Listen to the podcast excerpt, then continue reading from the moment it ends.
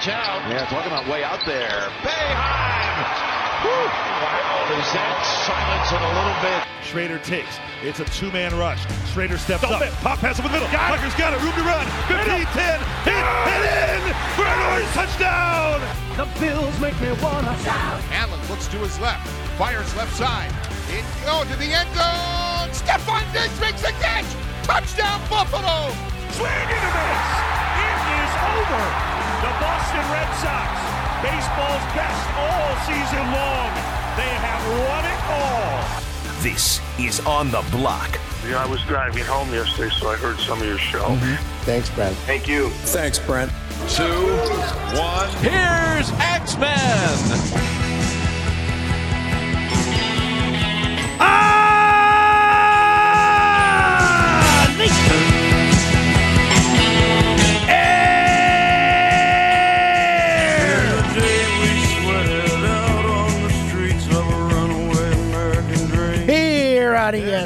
Radio 97.7. 100.1. ESPN Radio. Heard on 96.5 FM. Heard wherever you are. Wherever you are doing. SPN app. Seen, heard, and everything in between the MightyQSportsTalk.com, a place where you, yes, you, can watch a radio show as it happens. Uh, you know, we always open the show with Springsteen. Springsteen back on tour, uh, starting in Tampa last night. Um, I would have to sell uh, several body parts and take out a fourth mortgage to go see Springsteen on tour this year. So I don't think that's going to be happening. But uh, uh, I was surprised. You know who was there, by the way? Mr. Krabs. That's right. In attendance in Tampa last night for a stop of the show. Let's go. So I'll have to ask him about the show. I, I saw some leaked videos, of course, last night, but uh, I would have put as much money down on this as we put on the Sabres bet, and I would have been wrong. I would have bet everything that they would have opened with ghosts. They did not. They opened with no surrender. Then into Ghosts, which is one of the new songs and is the perfect opener for a tour. Those that get to go see Springsteen, I salute you. I'll be watching the leaked videos on YouTube. How's everybody doing on this Thursday? Groundhog Day. Little rat saw a shadow, so six more weeks of uh, winter on the way, and uh, yeah. Uh, what, what was the uh, forecasted high for tomorrow? Like four degrees or something like that. So uh, thanks, rat. Little Punxsutawney Phil there. Ned Ryerson. Great. Six more weeks of winter, which would have been the case either way, no matter what the rat says. But, but now we can blame it on the rat. There you have it. Hope you're having a terrific Groundhog Day. Otherwise, we've got uh, lots to get into today, which you can make yourself a part of it. 437 7644. You can hit me on Twitter, Brent Axe Media. Brent Axe Media on Twitter, or as noted at QSportsTalk.com, a magical place where you can watch a radio show as it happens. There's a live chat that you can get in. You can participate through the show. You can react to what we're talking about. You don't have to talk about what we're talking about. This is America, Jack. I'm going to I'm going to talk about what I want. Well, that's fine. Go right ahead. We're not going to stop you. And uh, cool thing is, once we enter uh, radio commercial breaks, our friends at QSportsTalk.com do not. Because keep the mic on, keep the camera on, and we just keep talking to you because we can't quit you. Rick Beardsley, four time All American, one hell of an American, is going to join us today as, hey, you hear that, kids? That's lacrosse knocking on the door. That's right. Syracuse, Vermont, Saturday at the JMA Wireless Dome, 1 o'clock face off. And look, I'm going to tell you right now, okay?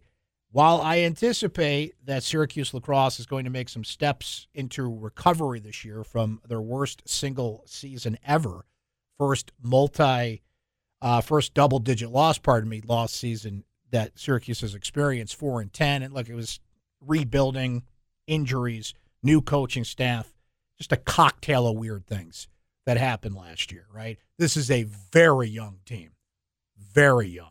That includes some of the most talented recruits in the country, a mixture with some returning veterans. And while I think they can make some steps forward here, I'm going to tell you right now, and I'm going to talk to Rick Beardsley about this in about 20 minutes. Do not fall out of your chair if Vermont wins this game. And there's a couple very specific reasons how they could do it.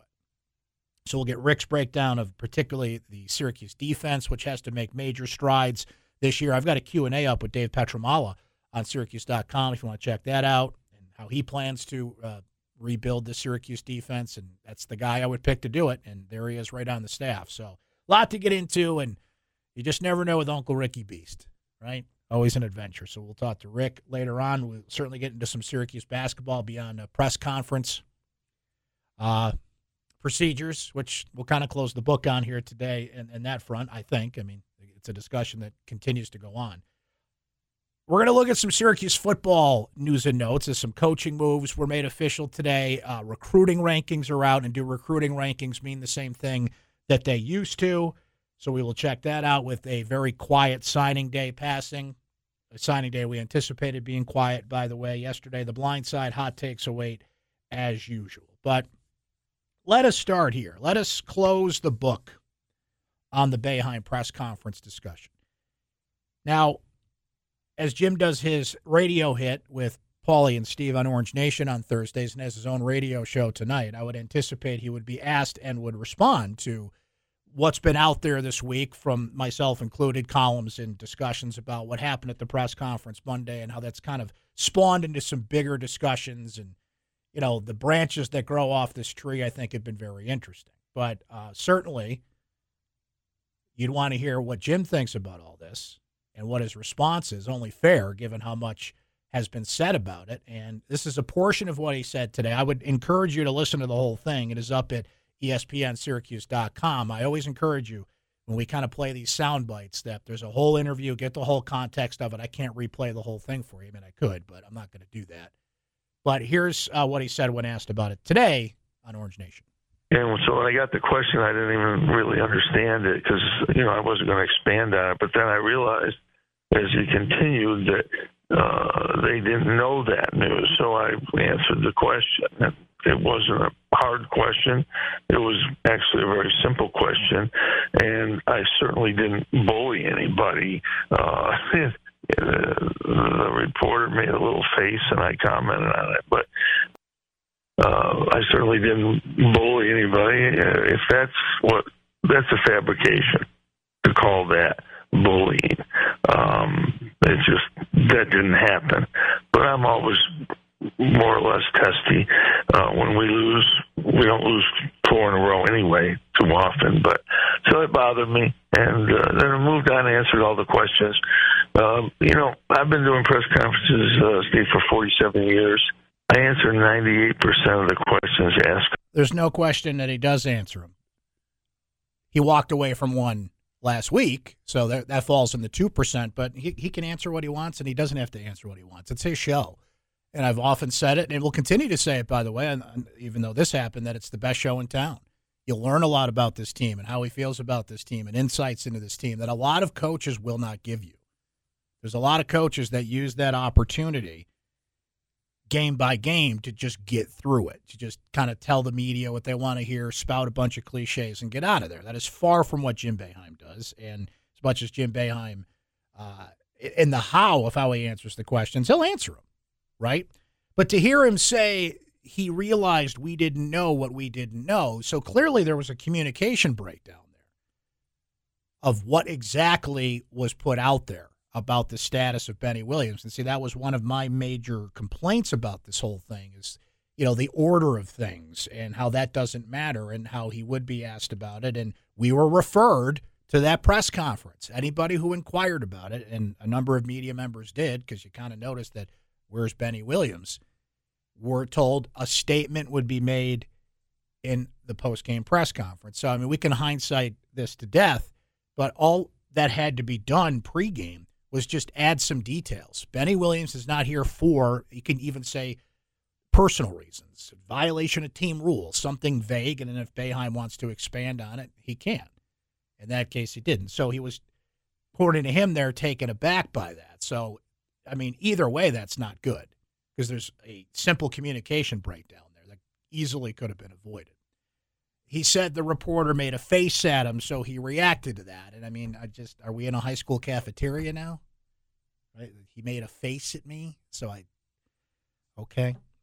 Uh, on the bullying thing, just to clarify, uh, if he's referring to what I wrote, this is exactly what I wrote in my column. Quote, while most Syracuse, quote myself, while most Syracuse fans who call out Boeheim's behavior are quick to offer appreciation for what the Hall of Famer has done for the program, they're also simply fed up with his tired press conference act that borders on bullying. Borders on bullying. And it does. You know, uh, the one who's doing the bullying doesn't get to determine whether or not it is. Do I think it was in this case? I mean, he looked at a college kid and said, I don't like your attitude. Glaring at him because he made a face at him. Okay. Now, where this conversation goes, and again, the reason I'm talking about this for a third straight day is one, Boeheim reacted to it, so, you know, only fair to get his response into it, add some context to it, because we had not heard from him until that point about it. And the second thing is, I continue to hear from you. Sometimes I determine what's it's it's kind of like the joke I make with the dramatic reading of tweets that we do. That's not my decision, that's yours, right? You determine when we do the dramatic reading of tweets and boy, I could do a good one uh, for for all this. Frankly, there's too many of them that I'd have to sort through to to really, you know, we, would have to do four dramatic reading of tweets based on the response we got to this. To be honest with you, but it's the same thing. The response I'm getting from this from people tells me it's still on their minds. They're still finding the story. They're still reading it. It's being shared.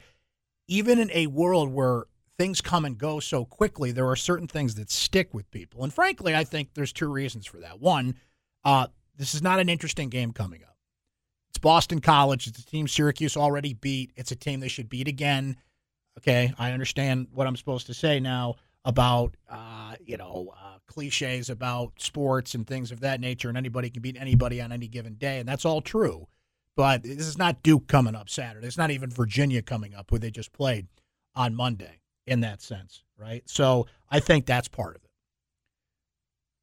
The second part of it is how people are getting shared this it's it's it's sticking it's there it's you know it it's incredible what what I'm seeing on my email from people that just heard about it or just read it, and it's certain things stick even in a in a world where things go quickly. You know, I'll give you another example. I'm a big fan of the show uh, The Last of Us on HBO.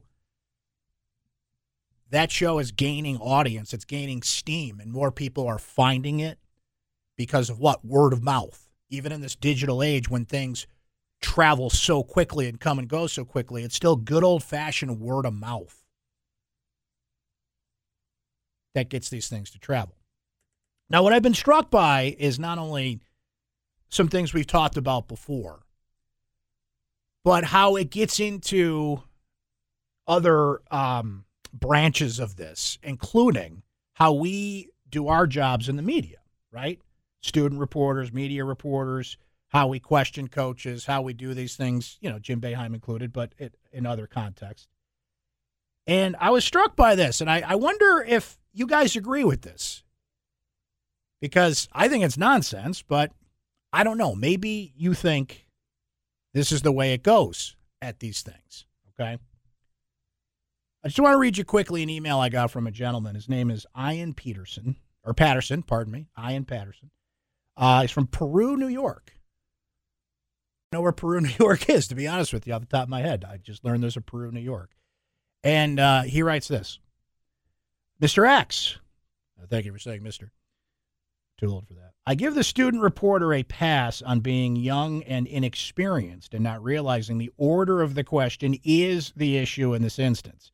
Post game presser after tough, emotional, close loss to conference rival And the first question is about a player not on the bench question mark? I don't think so.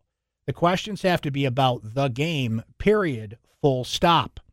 That's when all game questions have taken their proper course. Go for it. Ask about the missing player in this case, but not until all the game questions and answers have taken their course. You, my friend, should know better.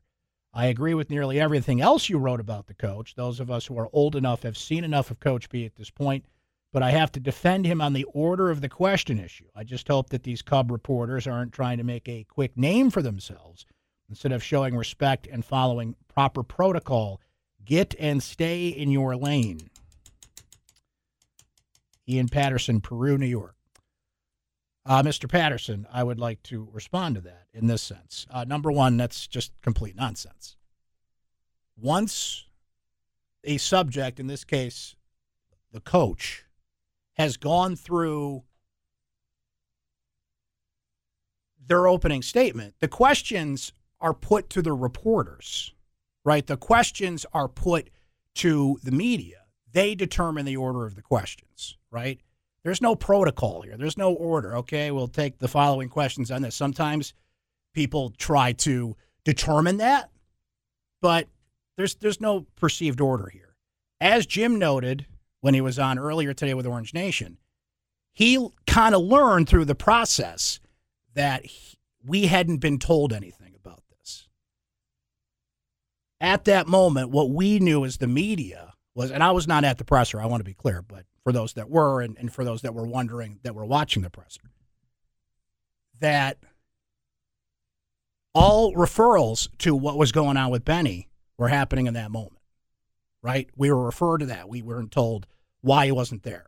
So that had to be the first question because if we just simply went with game questions, we might not have got the opportunity to ask. Now, I'm sure it would have been asked at some point or covered at some point, given the nature of how big the story was that day. But we didn't know anything at that point. And see, what goes to the top of the list when you ask about things at a press, any press conference, really, but particularly that one, is what you don't know. Like the game, I know why they lost the game. Free throws, mistakes at the end, right? All things that Jim would cover, covered in his monologue, and also would be asked about in some context. What we don't know goes to the top of the list. You ask about it, you move on. Like, I don't, of all the hills to die on here, I don't get why the order of questions from some people is what they've kind of taken issue with. Jim did initially, but then he found out, oh, wait a minute, they didn't know. So that changes that in, in some sense. Okay. So just to kind of put a wrap on this, it shows that people pay attention to this stuff. It shows that people care about this stuff. It shows that there is a emotional attachment to how coaches, in this particular case Jim, but other coaches represent themselves, their schools, their organizations, their fan base, however you want to frame it. And trying to think the right way to put this. Really, just that, that it matters. That it matters. And how you treat people matters and respect matters. And I think people really, uh, here's, here's where I'll compliment Boeheim in this whole thing. The people that I've heard from that are defending him in this sense appreciate that that fire is still there, that competitive competitiveness, pardon me, is still there. He said it in the clip we played a few minutes ago that yeah, I'm I'm pretty you know upset at these press conferences when we lose, and Syracuse happens to be in a stretch where they've lost a few games here, right? So there's a lot of conversations that have come from this. There's a lot of conversations that will continue to come from this. As I said on yesterday's show, based on how this team plays going down the stretch, right? If they play themselves into a postseason tournament of sorts, if they don't, if they're going to be bordering on what happened again last year. Like there's a lot to be determined, be determined here with the final seven, eight games of the season, starting with Boston College on Saturday. But the game within the game became a fascinating discussion. How Jim does his thing, how the media does their thing, how the fans are perceiving it out there, what's important to them, and who they root for and how they represent them, right? So that's why this has gone on this long. That's why it's stuck with people. Clearly, they care about this, about how all people involved here do their jobs and respond to it and then move on to the next thing. So we'll try to move on to the next thing. 437 7644, Brent Axe Media on Twitter, and the text line, or the text line, the chat at qsportstalk.com is flowing. I almost dropped an old text line reference there. If you guys want to use the text line, you can. Go right ahead. This is On the Block with Brent Axe. Welcome back, friends. Great to have you here on the block, ESPN Radio, QSportsTalk.com. I was uh, telling our friends on QSportsTalk.com. So, uh, frigid temperatures in central New York the next couple of days. So, uh, make sure you stay warm, keep your pets inside, all that fun stuff. Here's a public service announcement, though, that you probably won't hear from our county executive. So, Uncle Brent will give it to you. If you have any soda, seltzer water, you know, carbonated beverages just kind of chilling in the garage. If you're like me and I like the garage cold this time of the year, beer's colder, soda's colder, seltzer's colder. You go out in the garage, right? It's just, I like that kind of winter cold beverage, as opposed to refrigerator cold, because there's a difference. Bring them inside because the last time it got into single digits, I had bombs going off in my garage of soda cans, seltzer cans. Boom, boom, boom. They, they got it got so cold that the cans froze and like the carbonation, like it just they just exploded. Right.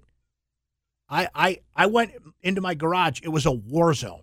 There was frozen soda and seltzer everywhere on everything. And I was like literally, af- I had to go like get a helmet to go gather up this stuff and, bring. I, brought it in the basement and I put like a plastic tub over it. And you would occasionally just, just whop, whop, because they were still exploding, right? I mean, those things, man, they, you don't want to be in the way of one of those things when they explode either. Let me tell you that. So, all the public service announcements you're going to hear about the cold, and they're all worthy. Check on your elderly neighbors and don't leave your pets outside and all that. Yeah, that's oh, that's great. Bring your soda cans in, okay? Public service announcement from Uncle Brent. Okay. I actually wanted to get into a little football here because signing day passed yesterday. We had a great conversation with Mike McAllister about that, and it was a quiet day for Syracuse. Now, look, we knew it was going to be a quiet day. This is not like some revelation here. They signed a long snapper in Tom Callahan, and I'm going to resist all the Tommy Boy jokes. A lot of people go to school seven years. Yeah, they're called doctors. Luke, I am your father. Stop. Stop. Just stop with the Tommy Boy lines, or you will not get back to the rest of the show. How do you never been cow tipping before? Stop it, right? Now you're just you're getting off track, Brent. Brothers don't shake hands. Brothers got a hug. I'm get somebody come in here and stop me, please. Luke, you might have to come in here and whap me in the face with a big two by four because it doesn't hurt here or here necessarily. It's, it, it hurts right here. Anyway, so they signed Big Tom Callahan at long snapper and a wide receiver. 6'3 receiver, 4'4 speed out of Texas. Okay. This team needs receivers. We'll take it. So once signing day passes, even though it's the other signing day, it's not the real signing day anymore. That's in December. Recruiting rankings are out there. Recruiting rankings are out there. Bees! Bees!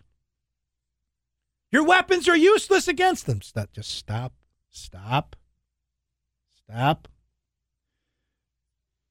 Fat man in a little coat. Okay, let's go through the ACC real quick. Miami is number one. They in the ACC. They're seventh nationally. Miami killed it. Now, there's a reason I'm going to read you these numbers because remember, recruiting rankings are affected literally by how many players you have in a class.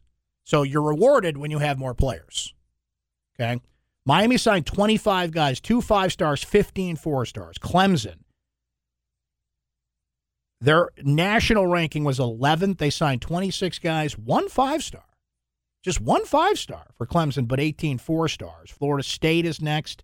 They signed 20 players, one five star, eight four stars. Carolina, top five, 20 uh, signees, six four stars, 14 three stars. So they piled up on the, the gritty three star guys.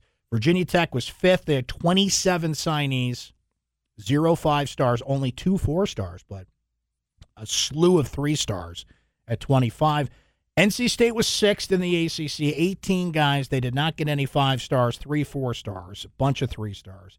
Louisville was 43rd. Now, they only signed 14 players, but they had six four stars and eight three star players, right? So I'm not going to go through all those. I just wanted to give you the pattern here. You're typically rewarded for the number of signees you have, but then there's the exceptions to the rule. Duke. Duke, who had an exceptional season last year, new coach, new attitude, and Duke football, even past the David Cutcliffe era, is, you know, that's not a pushover game anymore. Duke signed 26 players in this class, zero five stars, zero four stars, 26 three stars, right? So now we're, we're Brent, I haven't heard Syracuse yet. Yeah, because they're last. Now let's look at it here. Syracuse is 14th in the ACC. They are 80th overall national ranking. They had 16 signees in this class zero five stars, zero four stars, 15 three stars. Listen, I know we're in a transfer portal era, and I know you can find instant talent in the portal. And I know that Syracuse went and got guys like Jaden Gold, who is a freshman. He's essentially a recruit, right? You have the advantage of bringing somebody in who's got the advantage of one year in college already. They're not coming in green. They're coming in with, at the very least, the understanding of what it's like to go through a college football season. And they signed a few players that fit that description here. But you just can't tell me this is good. You can spin it all day. You can tell me, oh, it's the transfer portal era and it's X, Y, and Z. And look, Syracuse does have some things going for it, particularly in a couple of months when the NFL draft happens. And you're going to see, in no particular order, Matthew Bergeron and Mikel Jones and Sean Tucker drafted. Andre Szmyt, I don't know if he'll get drafted because just a lot of kickers don't get picked, but he'll end up in a camp, right? Garrett Williams is going to get drafted somewhere in those first three, four rounds. The more you see Syracuse's name on that screen, the better. Bergeron plays in the Senior Bowl this weekend. That's good. So that helps recruiting, but it doesn't help you immediately. The immediate class that's coming in, and any of these players that are in this class, like Big Tom Callahan, that guy in a little coat. What's your favorite team? The Yankees? Stop. Stop it. Stop it. Anyway, this is not good. You can try all you want to sell me about the new era. This is, I mean, 16 signees, zero five stars, zero four stars, 15 three stars.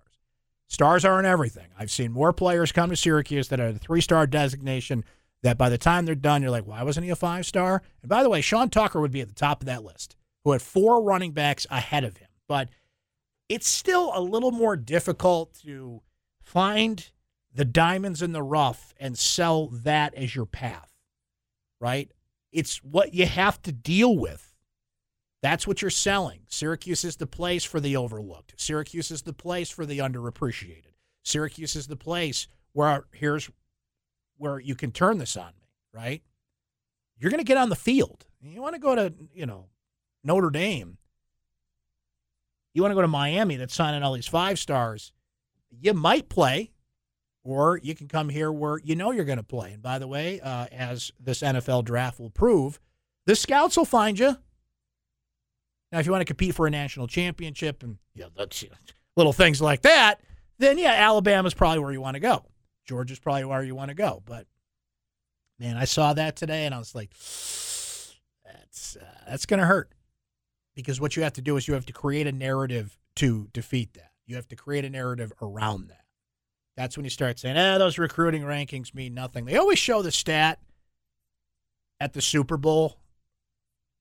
Maybe somebody's already looked that up, and it's going to be one of those things we hear during Super Bowl week next week. How many five stars play in the Super Bowl? They actually break they break it down every year. How many five stars? How many four stars? How many three stars? You you. I don't want to talk out of turn here, but I, I distinctly remember the last time I saw that stat. There weren't a ton of five stars on that list. This is the Super Bowl, right? So you got that going for you. If you're, if that, you know, I'm screwing up the line here, a different movie line because I got all Tommy Boy lines in my head. I got that going for me, which is nice. That's still not good, though. You still hope that people kind of brush by that. You still hope that people believe what you have to sell. Ah, recruiting rankings, they don't mean nothing. Let me tell you about a young man named Sean Tucker. And yeah, you should tell those stories, but it's the last time Syracuse had a five star? Just one five star? Just one? Just, we just want one. Just, just, just one. We'll break on that note. Stay right there. We'll come back. You're on the block, ESPN Radio, CuseSportsTalk.com.